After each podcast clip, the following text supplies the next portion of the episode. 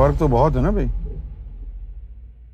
جسم کا تعلق علم ناسود سے ہے۔ جن لوگوں کو حضور کے جسم کی بیت ملی، تو ان کو حضور کا تعارف عالم ناسوت میں جو جسم ہے، اسی کو جانتے ہیں کہ بس یہی حضور ہے اور جن کو حضور کی قلب کی بیت ملی، تو انہوں نے حضور کا ملکوتی حسن بھی دیکھ لیا۔ حضور کا ملکوتی جسم بھی دیکھ لیا۔ اور پھر جن کو نبی پاک صلی اللہ علیہ وسلم کی روح مبارک نے فیض دیا، اب ایسا نہیں ہوگا کہ حضور کی روح فیض دے اور جسم کو یا دل کو دے۔ روح فیض دے گی تو روح کو دے گی۔ جسم دے گا تو جسم کو فیض ہوگا، قلب دے گا تو قلب کو فیض ہوگا۔ اب جس طرح یہ سلطان حق باہو تھے، انہوں نے بھی اپنی شاعری میں کہا کہ بھائی ہم نے حضور کے ہاتھ پہ بیت کی۔ ٹھیک ہے نا؟ اچھا اب اگر آپ کو روحانیت کا پتا ہو، تو پھر آپ کو جو ہے یہ معلوم ہو کہ بھائی حضور صلی اللہ علیہ وسلم نے جو بیت کی تھی بیت دی تھی سلطان اخباؤ کو، وہ کس کو دی تھی؟ سلطان باہو کے جسم کو دی تھی، قلب کو دی تھی یا روح کو دی تھی؟ اور جب آپ کو پتا چلے کہ حضور نے بیت تو کیا تھا سلطان باہو کو، نہ جسم کو کیا، نہ قلب کو کیا، نہ روح کو کیا، وہ تو تفل نوری کو کیا تھا۔ تو کہاں سلطان صاحب کو آپ اویس کرنے کے برابر کھڑا کر سکتے ہیں؟ جو مقام اویس کرنے کا ہے، وہ سلطان بہو کا کدھر ہے؟ جو مقام اویس کرنے کا ہے ہاں تو وہ ادھر کدھر؟ ادھر تو نہیں ہے نا؟ وہ تو حضور کی روح کا، حضور کی روح مبارک کا جو فیض ہے، وہ کیا ہوگا؟ نہج البلاغا میں کہاں روح کی، روح کا فیض ہے؟ قلب کی باتیں ہیں نا؟ اویس کرنی کو تو اس ذات سے فیض ہوا، جس کے لیے اللہ تعالیٰ نے فرمایا، لا لا کا خلق تو زمین و آسمان ہی نہ بناتا، اگر تجھے پیدا کرنا مقصود نہ ہوتا۔ روح مبارک تو وہ تھی نا کہ جن کے زمین پر آنے سے پہلے ہی آدم علیہ السلام کو جنت سے اللہ نے نکالا۔ ہاں جی؟ ہاں، تو اس کی وجہ سے، حضور کی وجہ سے تو آدم علیہ السلام کی معافی ہو گئی۔ وہ روح ہے۔ وہ روح مبارک ہے۔ اچھا دوسری بات، اگر اللہ کا کوئی محبوب ہے تو وہ حضور کا جسم تھوڑی ہے؟ اللہ کا محبوب ہے، تو وہ حضور کی کچھ جسم میں مبارک تھوڑی ہے؟ محبوب آپ کے قلب کو کہتے ہیں۔ آپ کا جو دل ہے حضور صلی اللہ علیہ وسلم کا، وہ اللہ کا محبوب ہے۔ اور جو آپ کی روح ہے، وہ اللہ کی عاشق ہے۔ وہ کیا ہے؟ وہ اللہ کی عاشق ہے نا۔ حضور پاک صلی اللہ علیہ وسلم سے ایک دن جبریل نے پوچھا، یا رسول اللہ، ایک بات بتائیں۔ جی وہ کیا؟ کہ یہ جو آپ کے مومنین ماننے والے ہیں، سچے جو اللہ کے قبول کردہ ہیں، ان میں آپس میں بھی لڑائی جھگڑا کیوں رہتا ہے؟ ان میں آپس میں بھی لڑائی جھگڑا کیوں رہتا ہے؟ تو حضور نے فرمایا کہ اکثریت وہ ہے جن کو ہمارے جسم سے فیض ہوا ہے۔ اور اقلیت میں وہ ہیں جن کو ہمارے قلب سے فیض ہوا ہے۔ اور جس کو ہماری روح سے فیض ہوا، اس کو ہم نے ان کے ساتھ بٹھایا ہی نہیں۔ کہا، تو ادھر ہی بیٹھا رہے اس کو ادھر ہی رکھا۔ بات سمجھ میں آ گئی ہے نا؟ اب جن کو جسم سے فیض ہوگا، وہ آپس میں یار ہوں گے، دوست ہوں گے۔ جس کو قلب سے فیض ہوا، تو وہ فیض تو مختلف ہوگا نا؟ ہاں تو جسم کے فیض والوں کی، قلب کے فیض والوں سے بنے گی نہیں۔ جس چیز کو وہ قلب والا اہمیت دیتا ہے، وہ جسم والے اس کو اہمیت نہیں دیتے۔ اور جس کو یہ اہمیت دیتے، وہ اس کو وہ اہمیت نہیں دیتا۔ اور وہ جو کونے میں بیٹھا ہوا تھا یمن میں ہاں، نہ وہ اس کو اہمیت، نہ وہ اس کو اہمیت۔ وہ کہتا ہے کہ تم ادھر ہی ان کے ساتھ ہی رہو۔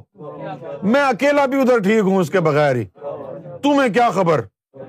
کہ جن کے ساتھ تم نو، گیارہ بیویاں ہیں، جن کے ساتھ چار یار ہیں، وہ کوئی اور ہے؟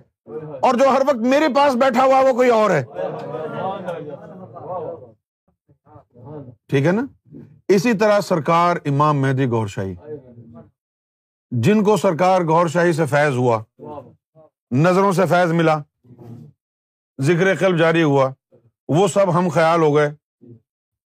جن کو قلب سے فیض ملا، جن کو قلب سے فیض ملا، تو وہ ان سے تھوڑا سا آگے نکل گئے۔ ان کا مزاج مختلف ہو گیا۔ جیسے حافظ فرید تھے عبد الغفور انوار کپتان، ندیم، اس قسم کے جو لوگ، یہ وہ تھے جن کو دلوں سے فیض ہوا تھا۔ کوئی ایسا بھی ہے جس کو روح سے فیض ہوا؟ جو روح سے فیض جس کو ہو گیا، وہ سب کو جانتا ہے۔ جس کو روح سے فیض ہو گیا نا، وہ سب کو جانتا ہے۔ اور جس کو جسم سے فیض ہوا، وہ صرف اپنے آپ کو جانتا ہے۔ جس کو قلب سے فیض ہوا، وہ بھی صرف اپنے آپ کو جانتا ہے۔ وہ نہ روح والے کو جانتا، نہ جسم والے کو جانتا۔ ہے تو ایک ایک جو ہے وہ تفریق اور اختلاف کی وجہ فیض کی نوعیت کا مختلف ہونا بھی ہے۔ کسی کو قلب سے فیض، کسی کو روح سے فیض۔ کسی کو قلب سے فیض۔ کسی کو روح سے فیض۔ کسی کو پردوں کے ساتھ روح سے فیض۔ کسی کو بے پردہ روح سے فیض۔ کسی کو پردوں کے ساتھ روح سے فیض۔ اور کسی کو بے پردہ روح سے فیض۔ جس کو بے پردہ روح سے فیض ہو گیا نا، وہ کہتا ہے، کون ہے رب الرباب کون ہے امام مہدی؟ وہ کون ہے مومن؟ کون ہے ولی؟ کوئی ضرورت نہیں ہے۔ بس میں اور میرا یار ہے۔ باقی سب کچھ بیکار میں ہوں اور میرا یار ہے۔ باقی سب کچھ بیکار ہے۔ ہر فیض کا مختلف، ہر فیض کا مزاج مختلف ہے۔ کل والوں کو فیض ہوگا تو ان کی سوچ مختلف ہوگی۔ جسم والوں کی سوچ مختلف ہوگی۔ اور اگر کوئی جسم والوں کا عقیدہ بھی اپنا لے، روح والوں کا عقیدہ بھی اپنا لے، دل والوں کا عقیدہ بھی اپنا لے اور بڑا خوشی خوشی پھر رہا ہو، تو اس کا مطلب یہ ہوگا یہ زندیق ہے۔ ہاں۔ کیونکہ اگر یہ سچا ہوتا تو کسی ایک مشرب کے اندر ہوتا نا۔ کسی ایک مشرب میں ہوتا یہ۔ اگر کوئی روح والا ہے تو اس کا مشرب عشق ہے۔ اور عشق کے مشرب میں کیا ہے؟ تو مجھے دیکھ لے، میں تجھے دیکھ لوں، بس۔ وہ نہیں جانتا عبادتوں کو، وہ نہیں جانتا بیت المامور کو۔ نہ وہ سدرت المنتہا کو جانتا، نہ وہ عرش الہی کو جانتا۔ نہ وہ رب کے مرتبے کو جانتا ہے، وہ جانتا ہے یار اور میں۔ یار میں۔ اس کے سامنے اگر کوئی بڑھیا بیٹھی ہو، جس کے ارد گرد کعبہ طواف کر رہا ہو، تو بس وہ ایسی دیکھے گا جیسے عمر شریف کا شو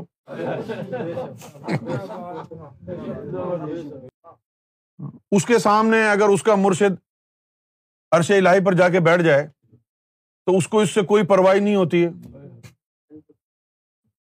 اس کا مرشد زمین پر کرسی پر بیٹھا ہو یا عرش و کرسی پر بیٹھا ہو۔ مرشد کی جو افادیت اور اہمیت اس کی نظر میں ہے، اس کرسی سے اس کرسی پر پہنچنے سے چینج نہیں ہوتی۔ وہ وہی ہے، کسی بھی کرسی پر بیٹھا ہو۔ اس کرسی پر بیٹھے یا اس کرسی پر بیٹھے، وہ وہی ہے نا۔ اب یہ سوچ تمہارے اندر تو نہیں آ سکتی نا۔ یہ سوچ کب آئے گی؟ جب اس کی روح کا فیض ہوگا۔ بھائی، جو جسم والوں کو کہا کہ قبر میں جانا، تو ستانا ان کو۔ تو دل والوں کو کیا کہا ہوگا؟ دل والوں کو کیا کہا ہوگا؟ اور روح والوں کو کیا کہا ہوگا؟ روح والوں کو کم سے کم یہ تو کہا ہوگا کہ جب یوم محشر میں جائے اور وہاں تج سے سوال جواب امال نامہ پوچھا جائے، تو ستانا۔ ستانا۔ اب پوچھا جائے، بتا تو کس کا امتی ہے؟ کہنے لگے جی میرا تو کوئی ہے ہی نہیں، جان پہچان والا ادھر۔ ہاں۔, ہاں۔ جی ایک لاکھ چوبیس ہزار پیغمبر، میں تو کسی کو جانتا ہی نہیں۔ پھر ان سے پوچھے کہ ہاں جی تم ان کی بخش کراؤ گے؟ وہ کہیں گے جی ہم تو اس کو جانتے ہی نہیں۔ نہ ہم یہ جانتے کہ یہ کون ہے، نہ یہ ان کو جانتا کہ وہ کون ہے۔ ان کو، اس کو یہ حکم ہے۔ یوم مشر میں اگر کوئی لے جائے زبردستی، تو آرام سے کھڑے رہنا چپ کر کے۔ کیونکہ بلے شاہ نے یہی کیا تھا نا؟ ہاں، یار بنا نہ کوئی اللہ ہے پاؤں رب نل جھگڑا پہ جاوے۔ یہ وہ باتیں ہیں نا صوفیوں کی، جو عام طور پر کی نہیں جاتی۔ کیوں نہیں کی جاتی؟ اس لیے کہ تمہاری سمجھ میں نہیں آئے گی نا۔ تم ان باتوں کا ثبوت قرآن میں ڈھونڈو گے۔ قرآن تو جسمانی صحبت والوں کے لیے اتارا۔ دل والوں کے لیے تو قرآن جو اترا ہے وہ حضور کے دل میں تھا۔ یہ قرآن جس میں تو میرا ثبوت ڈھونڈے گا۔ یہ قرآن تو جسموں والوں کے لیے تھا نا۔ وہ جو دلوں والوں کے لیے قرآن اترا وہ تو حضور کے سینے میں اس کو قرآن مقنون بولتے ہیں نا۔ اور جو روح والوں کے لیے ہے روح والوں کو قرآن کی ضرورت ہی نہیں۔ لوہ بھی تو قلم بھی تو۔ تیرا وجود الکتاب۔ علامہ اقبال نے حضور کو کیا کہا؟ کہ لوہ بھی تو قلم بھی تو۔ تیرا وجود الکتاب۔ گمبد آبگینا رنگ تیرے محیط میں حباب اس کی پھر سوچ ہی سمجھ نرالی ہو گئی۔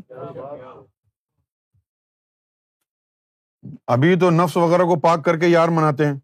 تو بلے شاہ نے کہا تھا ایسا نچ کے یار منانا ہے۔ پاؤں کافر بننا پہ جائے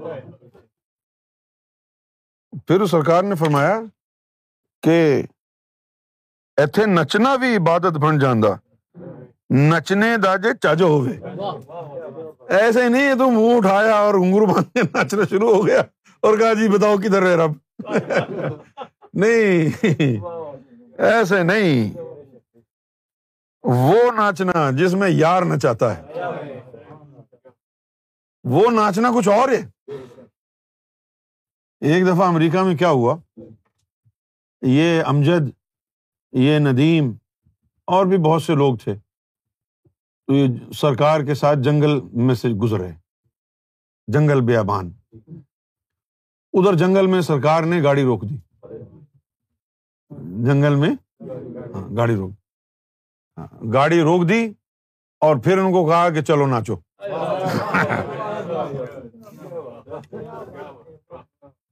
یہ ہے ناچنا یہ؟ یہ ناچنا ہو گیا۔ ایک دفعہ میں سرکار کے قدمین شریفین کو بوسا دینا چاہ رہا تھا۔ تو سرکار بیڈ پر تشریف فرما تھے۔ تو مجھے جو ہے وہ یعنی جرت عطا فرمائی۔ ایسے نہیں آدمی قدموں کی طرف بڑھ سکتا۔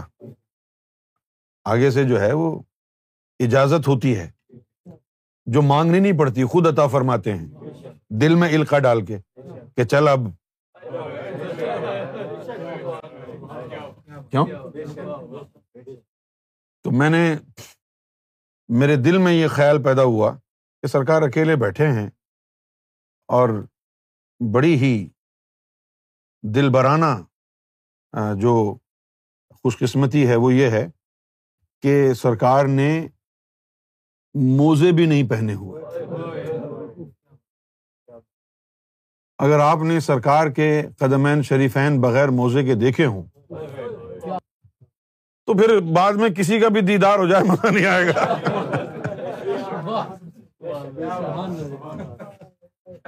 نہیں۔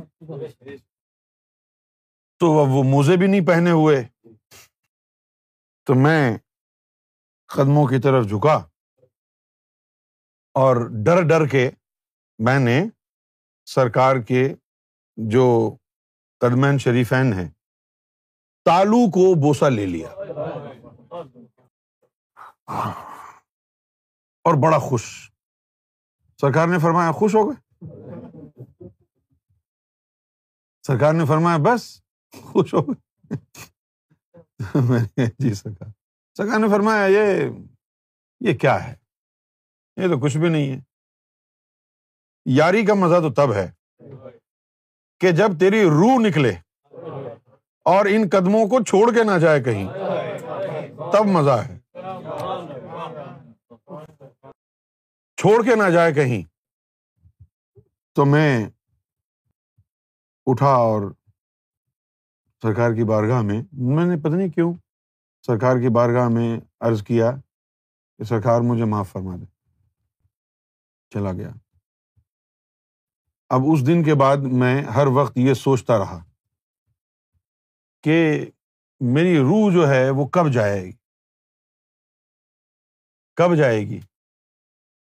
کب جو ہے؟ میں تو لے گیا اپنے جسم کو۔ قدموں کے نیچے سر رکھ کے بوسا بھی لے لیا۔ اب میں روح کو لے کے کیسے جاؤں گا؟ رویا، بہت رویا، بہت زیادہ رویا۔ رو رو کے آنکھیں سرخ ہو گئیں۔ پھر اچانک مجھے سرکار کے قدم نظر آنے لگے۔ اور رویا۔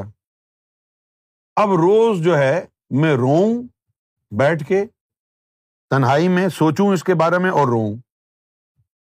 اور جب روؤں میں تو مجھے سرکار کے قدم نظر آئے ہفتہ گزر گیا۔ تو ایک دن سرکار واپس شام کے وقت جو ہے، سرکار کا یہ معمول رہا ہے کہ شام کے دوپہر کے تین، ساڑھے تین، چار بجے باہر دو گھنٹے کے لیے آؤٹنگ کے لیے نکل جاتے۔ ادھر ادھر گاڑی میں چکر لگا کے دو گھنٹے پھر واپس آتے۔ واپس آتے تو مغرب کا وقت ہوتا۔ اس کے بعد جو ہے سرکار فرماتے چلو اب کھانا وانا لے آؤ۔ تو اسی طرح وہ آئے اور مجھے کہا کہ کھانا لے آؤ۔ میں کھانا لے کے اور سرکار کی بارگاہ میں پہنچا۔ تو میں نے کہا کہ سرکار، وہ میری روح کب جائے گی؟ تو سرکار نے فرمایا کہ ایک ہفتے سے جب تم روتے ہو، تمہیں ہمارے ہمارے پاؤں نظر آتے ہیں نا؟ وہ تم کو تھوڑی نظر آ رہے تھے۔ وہ روح کو ہی نظر آ رہے تھے۔ تو نے تو اپنے لب لگائے نا؟ تو ہم نے سوچا کہ تیری روح کو بھی یہ چیز دے دیں۔ تو جب وہ تجھے پاؤں نظر آ رہے تھے نا، تو ہم نے تجھے روح کا رقص عطا کیا۔ روح کا رقص عطا کیا۔ اور خدا کی قسم۔ اب یقین کرے خدا کی قسم۔ آنکھیں بند کروں۔ آنکھیں بند کروں۔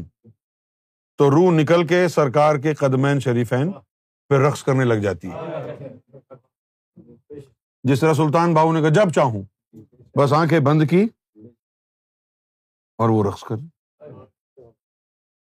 روح کی نسبتیں کچھ اور ہیں۔ روح کی نسبتوں میں بس یہی ہے۔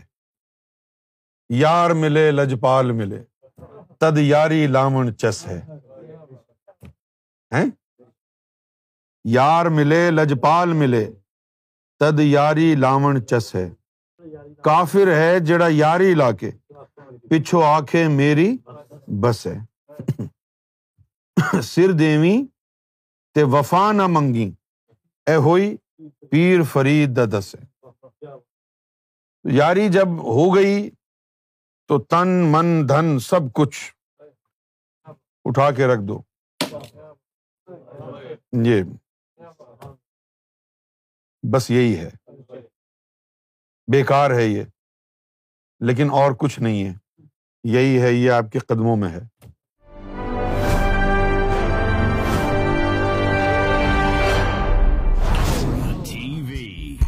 Bringing light love and peace in your life